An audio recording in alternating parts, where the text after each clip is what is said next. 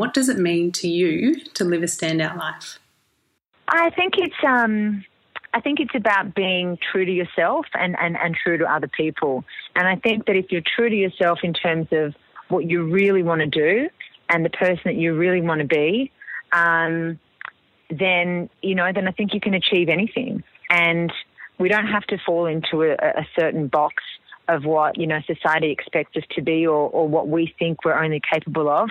You really are capable of anything that you want to do, um, and so I think just it, it's about backing yourself and and about being a good person to other people as well. Because I find that when if every if everybody kind of takes that philosophy, then we all end up shining and and and supporting each other. So for me, uh, the way of standing out is yeah, is about being true to myself and about being honest to other people and yeah, just about being the best person that I can be, not just in my career, but in my personal life as well.